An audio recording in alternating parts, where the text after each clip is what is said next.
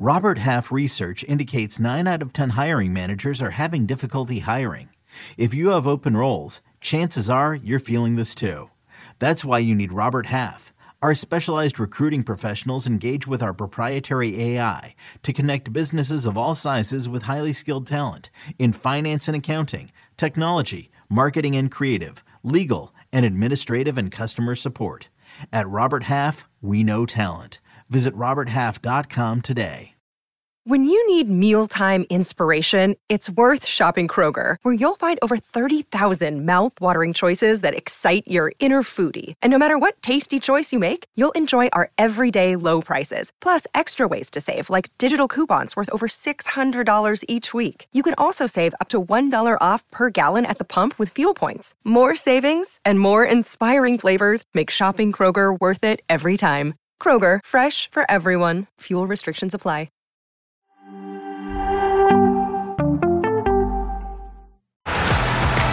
Two iconic names of European football. Advantage played by the ref and Mbappe looking to take advantage. Oh, it's in. Devastating finish from Erling Haaland.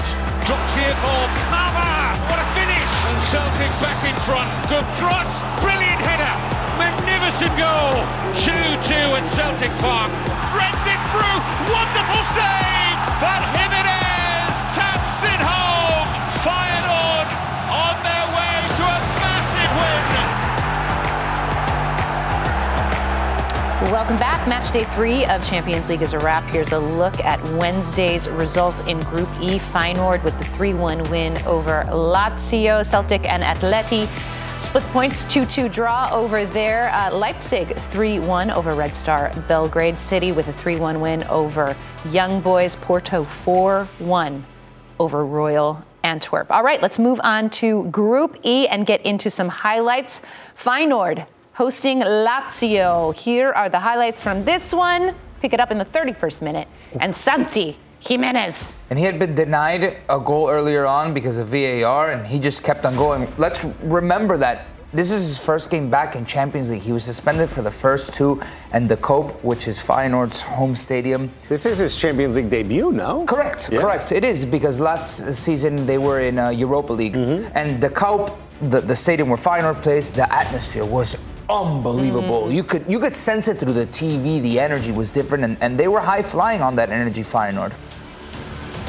And uh, he's scoring every type of goal big body goal, holding back the, the defender, uh, poacher's goal. He's just, what a, what a wild, his movement is incredible. He's so active. You love to see this. You love to see it. All right, let's uh, get to the Group E table. And it's Feyenoord sitting on top of Group E with six points, followed by Atleti with five, um, Lazio at four, and Celtic, who put up a, a, a valiant performance against Atleti in Group A action. Um, they just have a single point. Jimmy, what do you make of the, the way this Group E is shaking out? I think it's interesting. Lazio have their next two matches in the Champions League at home. So if they can somehow pull out those results, especially against Feyenoord, then they're right back into the possibility of getting into the round of 16. Celtic, unfortunate, had the lead twice. They've only won one out of their last 25 Champions League games. So I was uh, hopeful yesterday. I thought it was going to happen for them. Once uh, Furuhashi scores early on, when you get the Celtic Park crowd involved, I thought they were going to go on and kick on and do it too, because at times you can see Atleti having trouble scoring. Though this iteration of Atleti scoring goals for fun, and, and uh, there were some great goals in this game overall. That was that was a really fun game to watch. Celtic probably don't have much of a chance, but I think the other three teams are battling for the top two spots. So it's going to be really fun the next three match days. The the Japanese players on Celtic are playing amazing. It was a hat trick of Japanese goals at the weekend, um, and they're they're cooking at a different level. There's a good feeling at Celtic domestically, but for some reason, when you translate that over into the Champions League, it's just not happening. Luis Palma, the Honduran player that they brought over from Greece.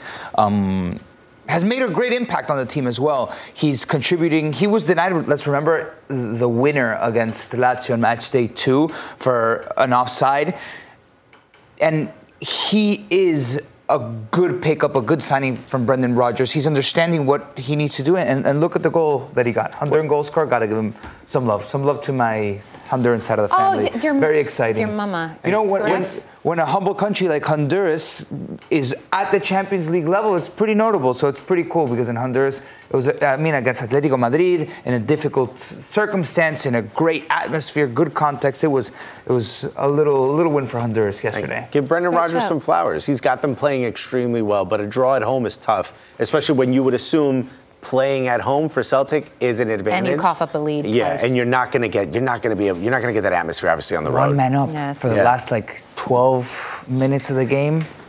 Tough result. it. Tough result have for them. Um, all right, let's move along over to Group G. Young Boys hosting Manchester City. Where? At what was the stadium's name, Alexis? I think it was the Wankdorf. It was the Wankdorf. You're okay. right. Oh boy. Well, the turf didn't seem to stop Manchester City Tough day at all. Wankdorf.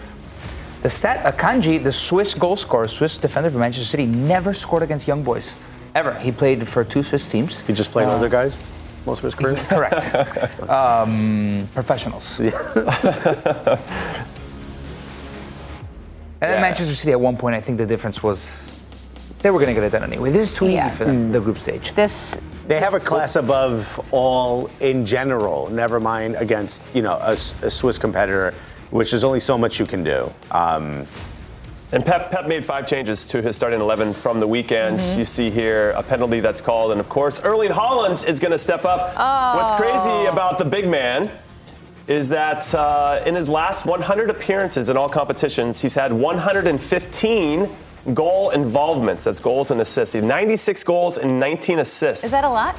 That's a lot.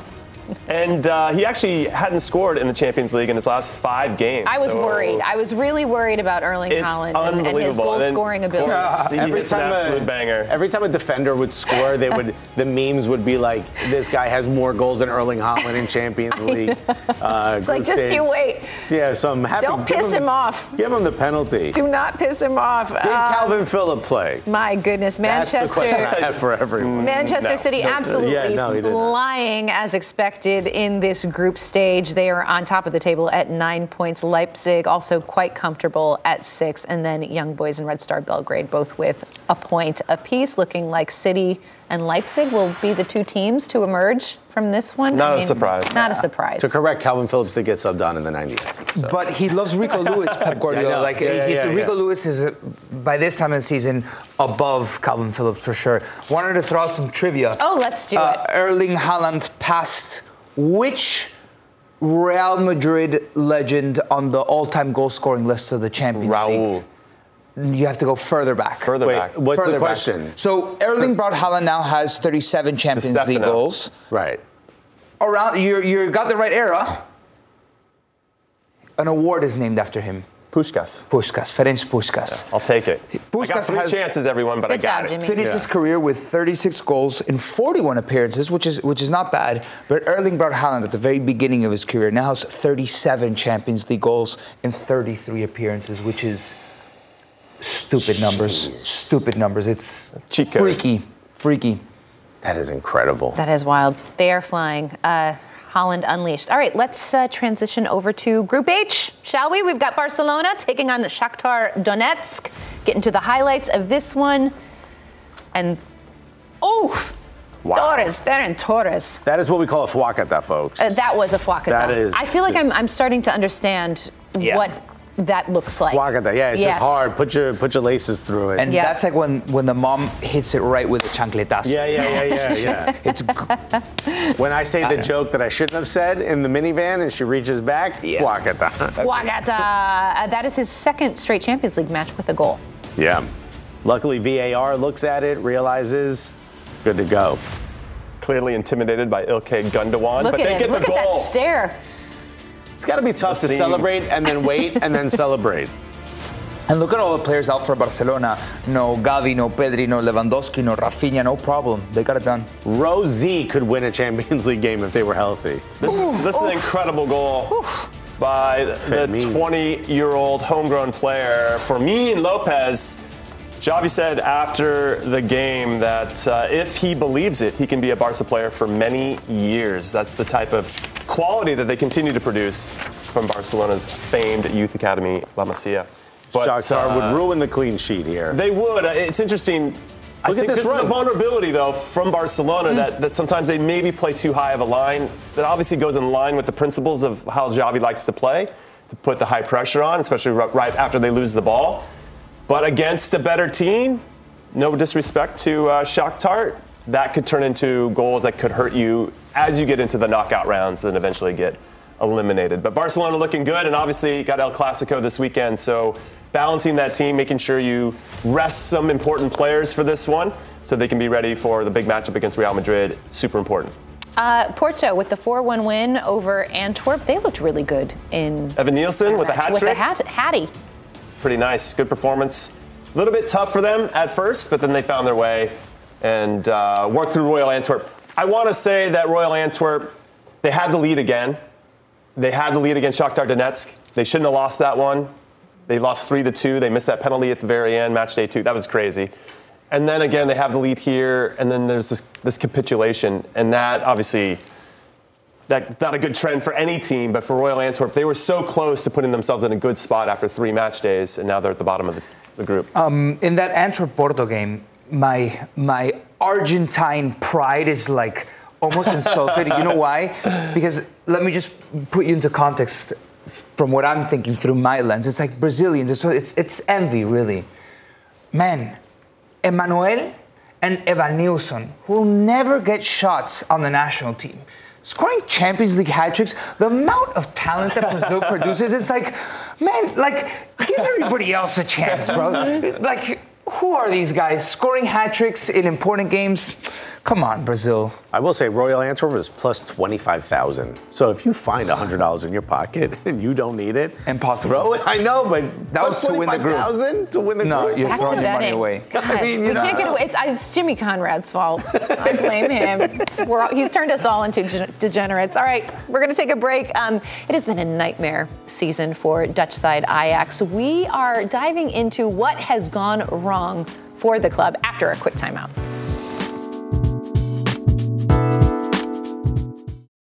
Another day is here, and you're ready for it. What to wear? Check. Breakfast, lunch, and dinner? Check. Planning for what's next and how to save for it? That's where Bank of America can help. For your financial to-dos, Bank of America has experts ready to help get you closer to your goals. Get started at one of our local financial centers or 24-7 in our mobile banking app. Find a location near you at bankofamerica.com slash talk to us. What would you like the power to do? Mobile banking requires downloading the app and is only available for select devices. Message and data rates may apply. Bank of America and a member FDIC. Welcome back. Well, in the Eredivisie, Ajax has been a perennial giant, but it's been a nightmare 2023 for the club. Here's a look at what's gone down. A third place finish last season. They failed to make Champions League this season. On May 30th, Edwin van der Sar's legendary keeper steps down as chief executive. On September 24th, their match against Feyenoord is suspended after the team goes down 4 0. Fans throw flares on the pitch, riot outside the stadium. That same day, Sven Mislintat is fired by the club due to lack of broad support. And then on October 23rd, head coach Maurice Steijn fired with the club sitting in 17th place. What has happened at Ajax is pretty shocking. This is the most successful club in the Netherlands. They've won 36 league titles. They've won four European championships, um, and they're off to their worst start in the season. In fact, let's take a look. I think we have a full screen of where they're at right now what their season has looked like. They're sitting 17th in the Eredivisie, eight match winless streak across all competitions. And as we mentioned, they fired their manager on Monday, the worst start to league in club history. How did we get here? I remember reading articles a couple years ago where the headline was Ajax are going to become the Bayern Munich of the Eredivisie. They're going to win 10 straight league titles. But what happens is their best players always get poached by the top European clubs. They want to be one of the top European clubs, but they can't sustain it because of what they do and how they've been doing it in their history. So they always are known for that. At some point, your youth academy is not going to fill those gaps. And I think they've run into a little bit of that. When I think about also, you didn't mention Mark Overmars. He, he was in a very important position as sporting director and, and in charge of transfers. From what I understand, he, got, he left abruptly. So when someone like that, who has been in a position for a while, leaves abruptly, he wasn't a guy that left like this sophisticated system in place. He was more of a relationship person. He was like, put your arm around you, see it at a party, hey, let's talk a little business. So there was no infrastructure underneath him. So when he left, there was a little bit of a void. Edwin van der Sar leaves pretty abruptly. You have these big, prominent names that are Yep. part of the history of the club, and they're gone, and now you're trying to replace it, and you're trying to rush it, and you've already lost all these players. You lose Eric Ten Hag as a manager who clearly has, uh, well, takes pride in, in having ducks in a row. He seems very organized. So all these important pieces just go within, what, a year, a year and a half, and you're losing all these players and now this is what happens. That's how, that's how it feels, at least from my Yeah. perspective. It was a bit of a. It was a bit of like a lot of bad things happening at once. Uh, it remind. It just reminds me a little bit of. Uh, Hurricane or Superstorm Sandy, where it was like a storm surge plus a, a hurricane plus plus uh, you know this uh, a high tide all came together and created massive floods in Lower Manhattan in a way where we've never seen.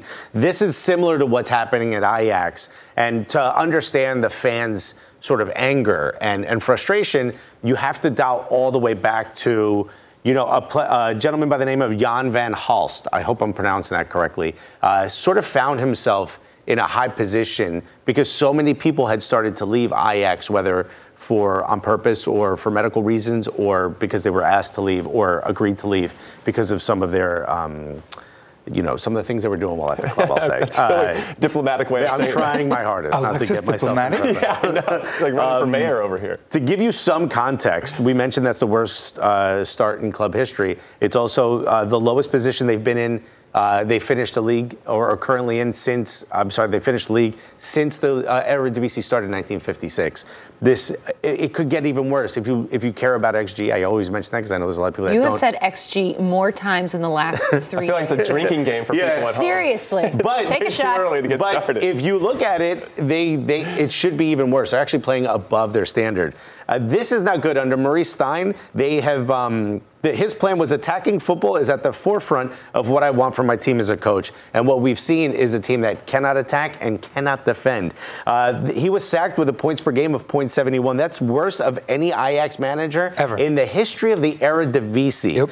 They are currently if, if where they should be, they should actually be one position lower based on XG. They're actually performing a little bit higher, and the reason for that is because they have, while they have the youngest starting age in the Eredivisie, which is 22 years and 163 days. That's their average starting age. Well, that's the youngest, but no team has used more players. They've 28. They have had so many different first 11s. On a coaching level, they're not good.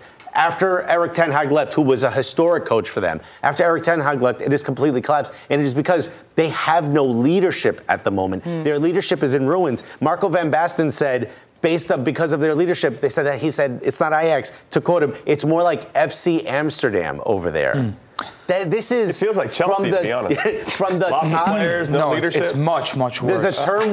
there's a term that's used in some groups that may be organized, uh, uh, where they say the fish stinks from the head.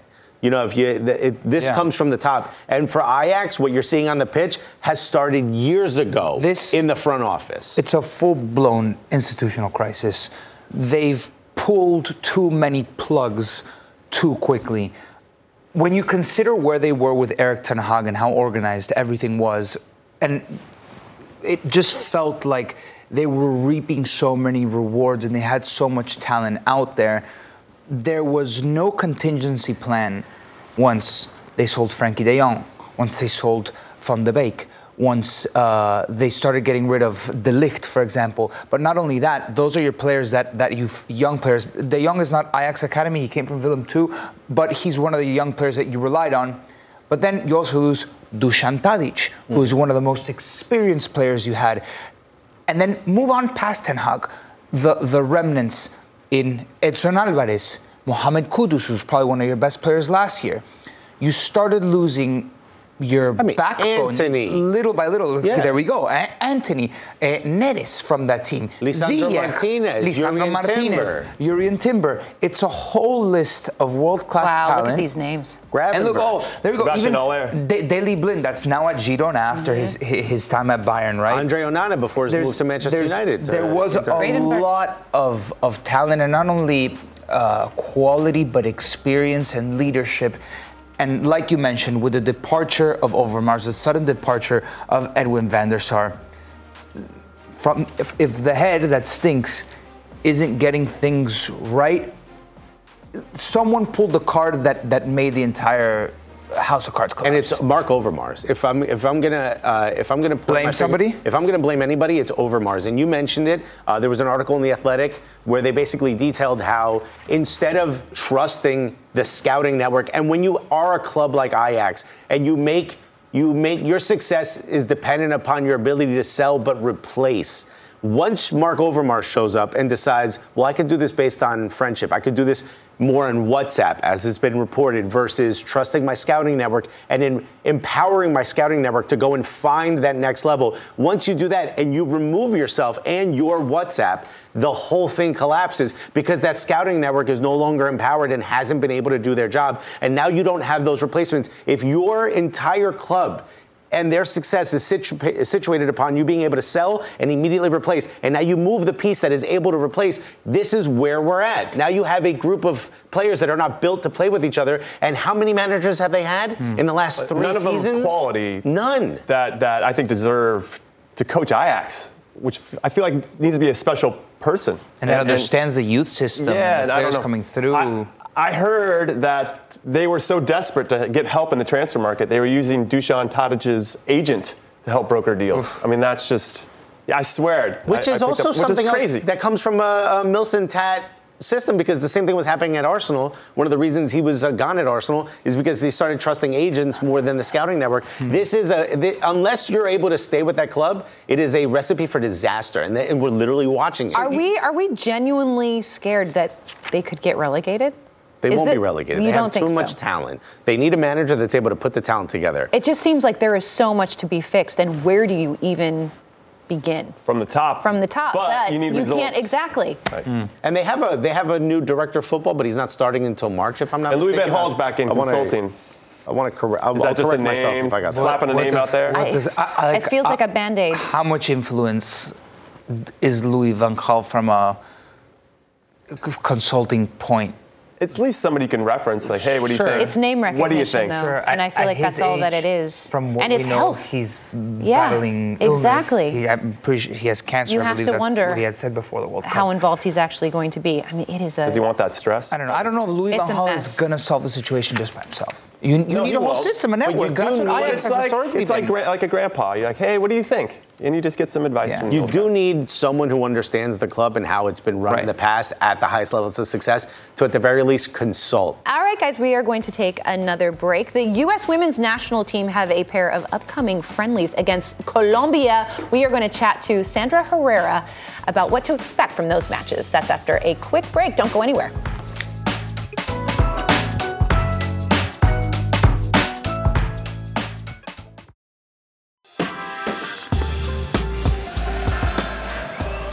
Welcome back. The U.S. women's national team in action tonight, the first of a pair of friendlies against Colombia. They'll face off in Salt Lake City. That match 9 p.m. Eastern on TBS. And for more on the U.S. women's national team in this friendly, we're going to bring in our good friend Sandra Herrera.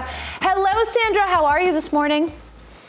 I'm doing all right. Good to see you all. Always great to see you. All right, let's chat about this team that uh, interim manager Twyla Kilgore has assembled for these friendlies.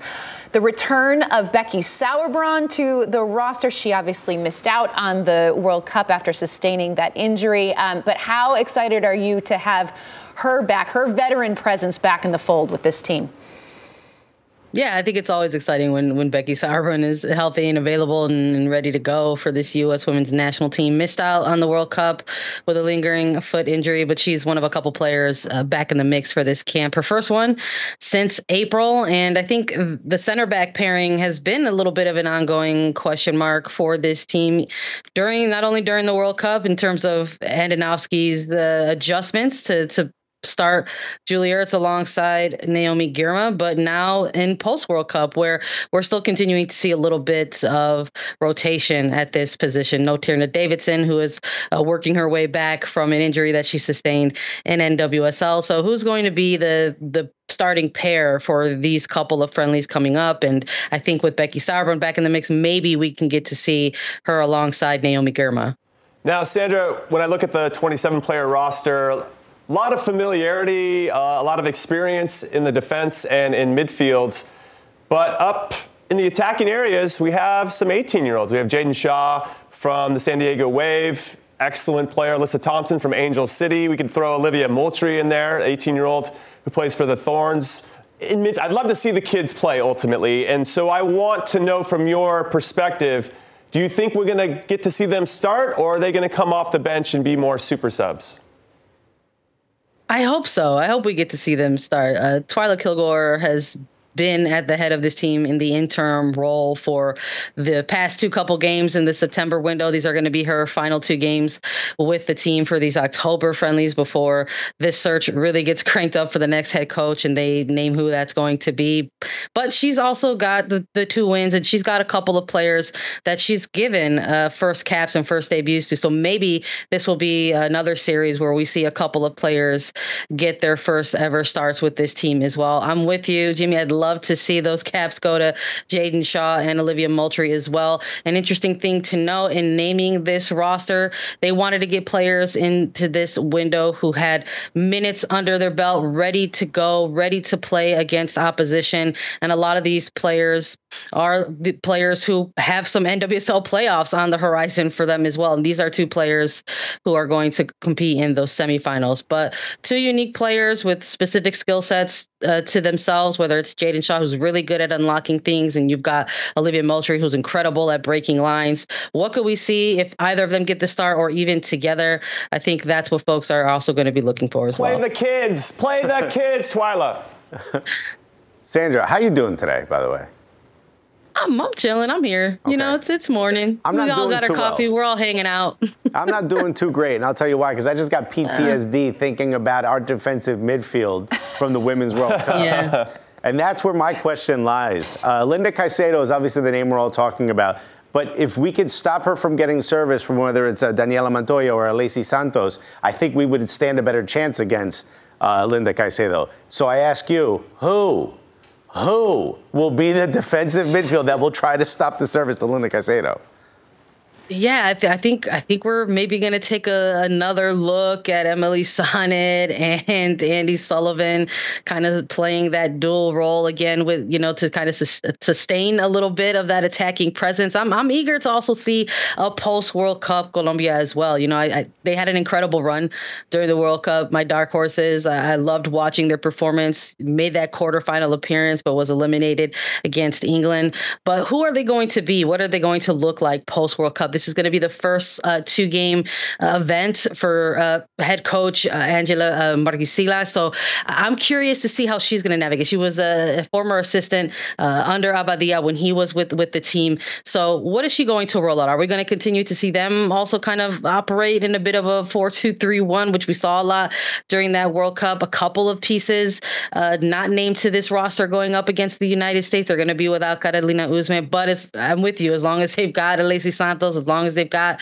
uh, Linda Caicedo, that's always going to be a very threatening attack. So I think that's it's going to be a dual combination of what's going to happen in that middle. But going back to what I said earlier a little bit about that center back pairing and who's how that's going to work in tandem together to try to sustain some of that attack. So you named all of these names, right, on, on Colombia, and I want to dive a little further deep into them to see what made them so successful. Um, and now you even have names moving to Europe. Ana Maria Guzman going to Bayern Munich at such a young age. What did Colombia do so right, seemingly to the greater world? Flowering in, in, in front of our eyes at the World Cup. It was like uh, almost unexpected. What was it that they did right, Sandra? I mean, it, I don't want to simplify it, but they won. Unfortunately, going into this this previous World Cup, and you look at some of these kind of old really old takes exposed type of um, you know narratives going into this team.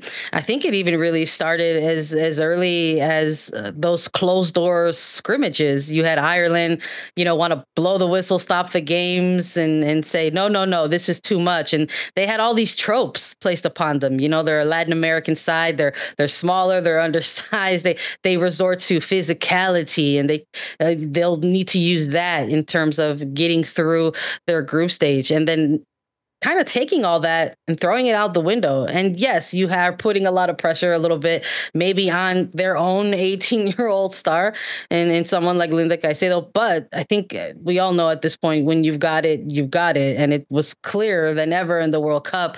I think when you have all of those eyes on such an event, that it was evident they have got it. So uh, beating Germany is is no easy feat, and they went out and did that. They went out and they defeated, you know, uh, South Korea. They they went out to win the group, um, and sometimes winning in a World Cup stage forces people to take a look at your squad and maybe reevaluate some of those tropes that they placed upon uh, these players. They're very smart, very technical and tactical on the ball. And uh, I'm, you know, I wouldn't put it past either of these players to maybe make things difficult against some of the the top defenders in the world right now, in in a Girma or even a Sauerbrunn. All right, Sandra, two questions before we let you go. The first one is what should we, as fans of the U.S. women's national team, expect out of this game, these 90 minutes? We have two against Colombia over the next week. That's first. And then, second, who's going to be the next women's national team legend to actually move on and retire? Who are you putting your money on? Is that Alex Good Morgan? Is He's it out here Listen, they're going to play for the. Olympics. Why are you ending careers, Jimmy? I'm just saying. We, we, I know, Megan Jimmy, what's Rapinoe, the- Julie Come on, Ertz, man. Sally Krieger. We're Oh, clearly, my listen, we're, we're, we're, our, our program is in Wanted to end transition. on a high here. I am ending on a high. Well, you know what? Answer that one first, and then give us your prediction second. Then. Jimmy, what do you got in that coffee, man? You trying to trying to set me up this morning? What's what's going on? It's for Um, social. Don't look, worry about it. I hear I hear you. Right? Don't clip it. Um, I, I'm gonna I'm gonna go take a look at at maybe who's in this camp right now. It's funny that you even bring it up because Becky Sauerbrunn was asked a question in the earlier press conference alongside Girma on Monday this week what is going to be expected from her in some camps like this is she is someone of the same era with some uh, of her former teammates kind of hanging him up after this season. And she said look I'm I'm in here and I expect to compete just like anyone else who's in here to expect to expected to com- compete for minutes. And when a new head coach comes into play she's gonna she hopes that she gets the the opportunity to continue to compete as well. So i'm not here to end anyone's uh, career. So i want to continue to see uh, becky Sauerbrunn, uh, you know with this team competing moving forward. Uh, but look this is we're in between a cycle right now between a world cup and the olympics. And while sometimes post World Cup we see those wave of retirements. Maybe we'll see another one uh, come after the Olympics as well. You never know. It's age It comes for us We're all for sure. to it, as far Sandra. Don't worry. yeah, no, as far as far as uh, prediction, look, I want to see a good match between these two sides. Like I said, I think this is uh, a Colombia team that's in a little bit of a different position, uh, kind of post World Cup. And I'm also looking at the U.S. trying to to build on what they did against South Africa. Sophia Smith is back in this mix as well. She's building upon her minutes, um, working her way back from that mild MCL sprain. Um, but she's already looking kind of dangerous. Uh, already served up an assist on the consolation goal uh, for decision day for Portland Thorns in that 5-1 loss against Angel City. So someone who can get on the pitch and be impactful immediately, no matter what capacity. So um, I'm going to go 2-1 USA in this one. Love Let's it. go. I'll take it. Let's Take it. go. Oh, Sandra, always a pleasure. Thanks so much for uh, taking the time to join us this morning. Go get that coffee. Thanks, y'all. All right, guys, we're going to take a quick time out. Um, we are looking ahead to today's Europa League matches when we return. Don't go anywhere.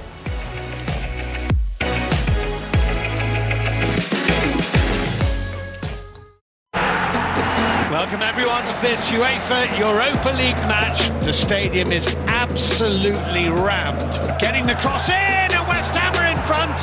Paquetá with a brilliant header. He's going to have a shot, and Maurice spilled it.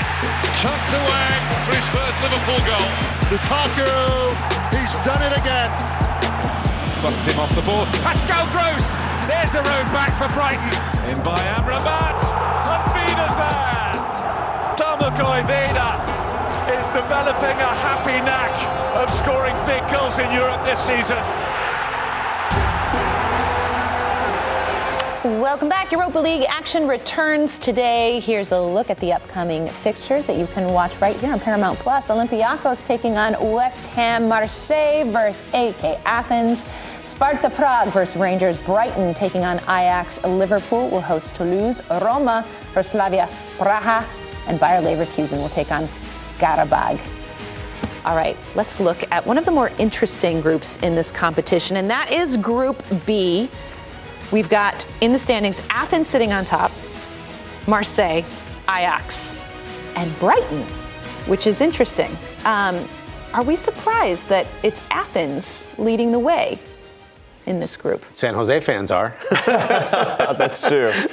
Yeah, Matias Almeida is the coach. He helped them win the Greek Super League last season. Mm-hmm. Clearly have some confidence. They've bought into his system. That's very key for any Matias Almeida team. If they're going to have success, they have to buy into his very unique system, very Marcelo Bielsa-esque. A lot of man-to-man type defending and in terms of how they attack and, and, and move as a group, it, it's a very interesting system. Everybody has to be bought in for it to work. If there's one or two players on the field that don't buy in, then it creates massive gaps, and then you see what Yeah. happened with the San Jose Earthquakes. It just doesn't work. Yeah. So I'm not surprised they're in this spot, mainly because of how consistent they've been under Almeida. But when you think about where Ajax is, Marseille is a bit of a dumpster fire as well. Brighton getting into Europe, you know, now trying to balance multiple competitions. De Zerbi actually, as manager, he was with Shakhtar Donetsk. He has actually some European experience in the Champions League. Didn't win any of those games, which is interesting. He's actually never won a European game before. It's the last time Mudryk despite looked all the hype around him. Yeah, it's the last time Mudryk looked good, and obviously any player that's on the left is going to look good for De Zerbi as long as you have high talent. You see it now with um, Mitoma. And to just further the point on AEK Athens, um, what they're doing so well under Matias Almeida, they're very organized. They have ex- an experienced defense in Domagoj Vida, played a, a World Cup final, the Croatian international. There he is, right there. That's Amrabat sending in the cross, the brother of Sofyan. That's Nordin Amrabat, a former Moroccan international. And it's Steven Zuber, the Swiss international. He was at, at Borussia Mönchengladbach recently, um, who's essentially their best player. But they've also got the likes of Orbelín Pineda, the Mexican, the El Tri player, Rodolfo Pizarro. Uh, I guess Almeida wanted him coming from Inter Miami to to AEK Athens. I don't know how much of an impact he's really having. Not one of their best players, but obviously somewhat influential. They are bought in, like Jimmy says, and when you have kind of it's like kind of like the perfect storm for AEK Athens to go into this group and unexpectedly put up results because Marseille was in a crisis. I'm pretty sure they're still in a crisis. Gennaro Gattuso hasn't really turned the ship yet for for Only one win in four games. Um, a- a- and then with Brighton being European debutants, it, it's a different dynamic, different atmosphere when you're playing in Europe. Um, Ajax, Ajax, we already spent 12 minutes talking about how bad they are. So Well, when you think about established You don't never identities. Brighton has one, but it's very Premier League based, to your point. Athens seems to have the best identity. Marseille, changing coaches already. Hmm. They have the talent, but they haven't really parlayed that into some consistency, both domestically. no, no Fiesta Parley. Yeah, definitely Oh, not happening there. And then Ajax obviously lacking an identity as well. So I'm not, again, not surprised that I Athens got are where lucky. they are. I got lucky because the rest of the group is in turmoil, Yeah, if you will, so right, Brighton, or brand for, new. But for Brighton, who, to your point, Jimmy, you're, you're saying are trying to establish an identity in Europe, European competition in this. Um, this is an Ajax team that I mean they could be smelling blood right now when they when they look at this matchup. Maybe a new the- manager bounce. because of the struggles. Maybe. But how big of an opportunity is this for for Brighton at home to to just kind of assert themselves and get themselves back in in this group to the the top of the table? Yeah, it's huge. I think my big concern for Brighton is the left side because Pervis Estupiñán is out, uh, Tariq Lamptey is out, Solly March just got hurt, so they have no left-sided defender. We- We've actually talked about this earlier this week about Manchester United. Not having Luke Shaw, not having uh, Malacia, and, and when you don't have that type of presence, a consistent presence on the left side, your team gets a little unbalanced. And I think balance is very important for the style of play that Brighton likes to play playing out of the back, having those angles. And when you don't have your top three choices in that position, I just think that's an area where Ajax could exploit. Okay. But I don't know what Ajax That's is a doing. lot of- and and that's a Ajax lot to doesn't even ask. know what they're doing. Yeah. so, so I think that Brighton, to your point, do have a great opportunity to to, they got to go early. They got to try to put Ajax under pressure because when you're a team that's in turmoil, the last thing you need is to go down early in the game and then everybody goes, oh, here we go again. Yeah. Yeah. They, they haven't won a game since August. Eight games in all comps they haven't won. It's the longest streak since 1954 or something Yeah. crazy for them. So if you can get them in that mode of here we go again, that's going to obviously benefit Brighton. I will say this about Brighton. Uh, De Zerbi, I- even praise him. I think it's a it's a wonderful system. I like his what he face. Yeah, to his face, uh, and I will hold that he loved it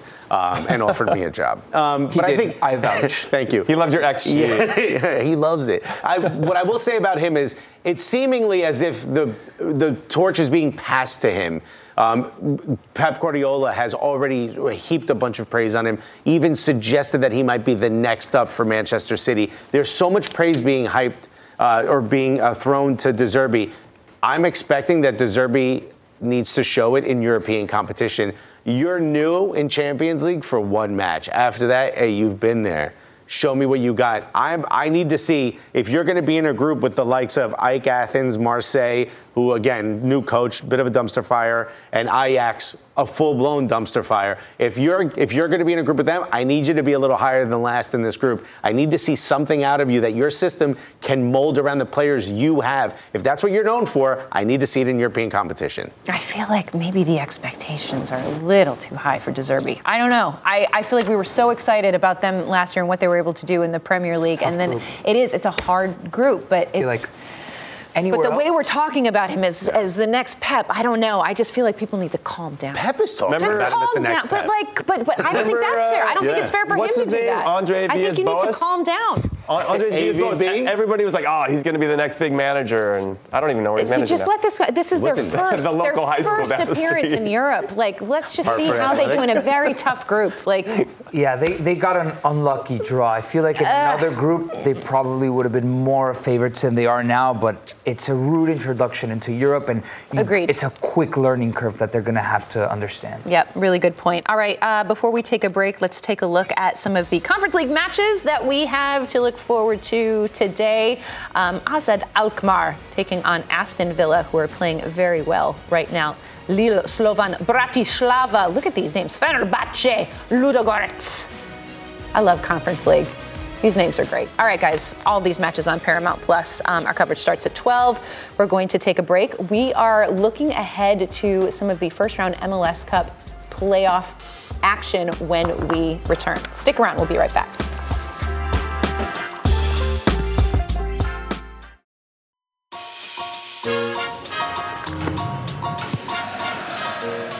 Welcome back to Morning Footy. The Audi MLS Cup playoffs are underway. Here's a look at the updated bracket, and we now know who the two wildcard teams are that will advance to the next round in that three-game series against the number one seed in each respective conference, and that would be the New York Red Bulls, who will take on FC Cincinnati. And in the West, it's going to be, oh, this is a derby match. This is going to be Love so it. much fun. Sporting Kansas City against St. Louis SC in their inaugural MLS season. They clinched the number one seed. Oh, I love it. I love it. I love MLS Cup playoffs. I'm so excited. Let's start in the East um, and FC Cincinnati and Red Bulls. This is a three game series. As we mentioned, FC Cincinnati, Supporters Shield winners. They spent so many years as the wooden spoon holders in the league, and suddenly they have emerged, Jimmy Conrad. How much of a chance do we give the Red Bulls over the course of three games? Because they've done all, all right against them They have. this season. They've held their own, but over the course of a three game series where there's like a week in between these matches, how do you see this playing out? Well, given that the first game of this three game series is at the higher seeds stadium, and given the fact that both Kansas City and New York just played midweek and aren't going to be as rested, I'm going to give the advantage to the higher seed. I'd probably do that anyway because they're obviously the higher seed for a mm-hmm. reason. But three weeks ago, in Cincinnati, New York went and got a 2 1 result. They scored two goals early, they took the crowd out of it, and held on to win 2 1 In fact, they haven't lost their last four away games. which is York Red Bulls. which is super impressive. And I'm I love our New York Red Bulls fan over here. I love it, the fun facts. Oh boy. Do not clip that. But I think that's something that you can get confidence from. Had they played that game back in May or June, it, that would have felt so far removed. But just three weeks ago, they went to Cincinnati and got a result. And I think that matters. You can lean on that as a coach and as players. We, have dealt with this atmosphere, we've dealt with these players, we can go get it. Maybe Cincinnati had taken their foot off the gas at that point. They were in cruise control, they were probably going to get the supporter shield, and they did.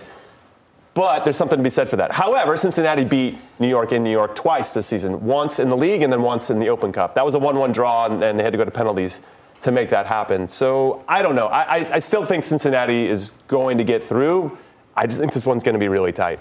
I think I can see the Red Bulls sneaking the first one, or at least surprising Cincinnati when Ooh, they go back all home. the pressure, imagine. Huh? Maybe only mm-hmm. because you know we, we often think about oh you've played too close to the last match. There is a thing about momentum, especially when your confidence is high. Being able to walk in saying I'm not that underdog, I can see that happening. But Cincinnati has so much talent in this squad, and I trust this talent so much just to be uh, over time that talent I think shines, and I think Cincinnati's You've just got the in MVP. A, in a three game in a three game series, best of three. I, I don't know. It's got to be Cincy. Can I ask you a question? Yeah. Let's switch roles. Yeah. Who do you think has a better chance?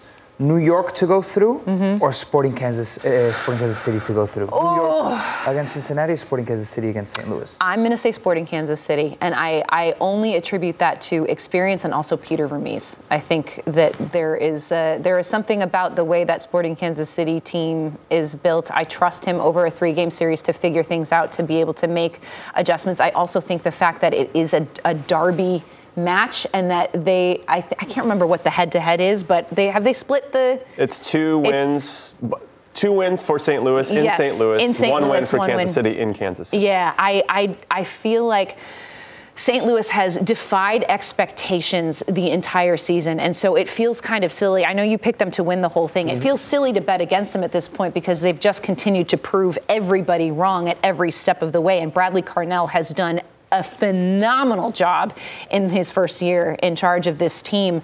I just think that playoffs are a different beast. And if it's your if you're not used to playing in those kind of knockout situations, and I know the first uh, round of this is over the course of three games.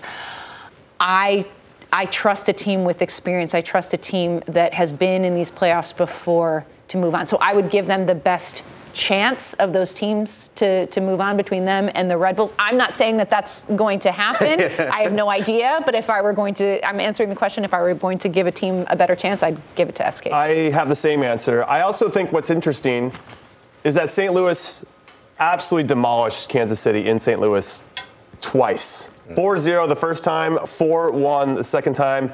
I just don't see how a team that's coached by Peter Vermes and these players with this experience and how they've tightened things up defensively are going to allow them to get their butts kicked three consecutive times in Yeah. St. Louis. I just don't see that happening. And also, I think that could give you some false confidence as a St. Louis player, like, oh, we've rolled these guys a Yeah. couple times mm-hmm. before. This will be fine. Whether they, they won't say that publicly, but it's something internal where uh, this, these guys aren't that tough. In Kansas City, it'll be different, but here in St. Louis, we got these guys number, and, and I think that could work against them. And while this is St. Louis's first attempt at playoffs in their first season, it's not new to Bradley Carnell. No, 'Cause that's he was an assistant at Red Bulls, and Red Bulls. We mentioned how many times this is their 14th season in a row. But never playoffs. won a trophy. No, they definitely have not. So he knows he knows how to fail in the playoffs, The- which is great for Kansas City. Let's go, Bradley This St. Louis is different. Wait, supporter shield not a trophy? No, Well, not when it comes to the playoffs. It's a whole new season, baby. it's really it's not an actual trophy. It's silverware, but it's not a trophy. It's a shield. It's an actual Mm-hmm. shield. So is the Meisterschale in the Bundesliga. It's a big old plate. It is. Okay, um, real quick. Liverpool to lose. Say it. Say your joke. Uh, Liverpool to win, more like it. Come on now, huh? Not bad. Uh, well, if Toulouse plays too loose, I don't think they're going to win. Very like nice. that? I don't think they're going to do it at Anfield. They're going to never allow this ever to happen again. Look at you guys. Four to lose zero. Oh, I see. Liverpool have this terrible habit of conceding early, so I feel like Toulouse will find a way to score. But Yeah. I agree, Liverpool. I feel put bad. They're going to walk off to booze, you know? Toulouse, Toulouse. but not alone, which is Amazing. nice. Guys, thank you so much for tuning in. Enjoy all the soccer. Let's do it again tomorrow. We'll see you then. Have a great day.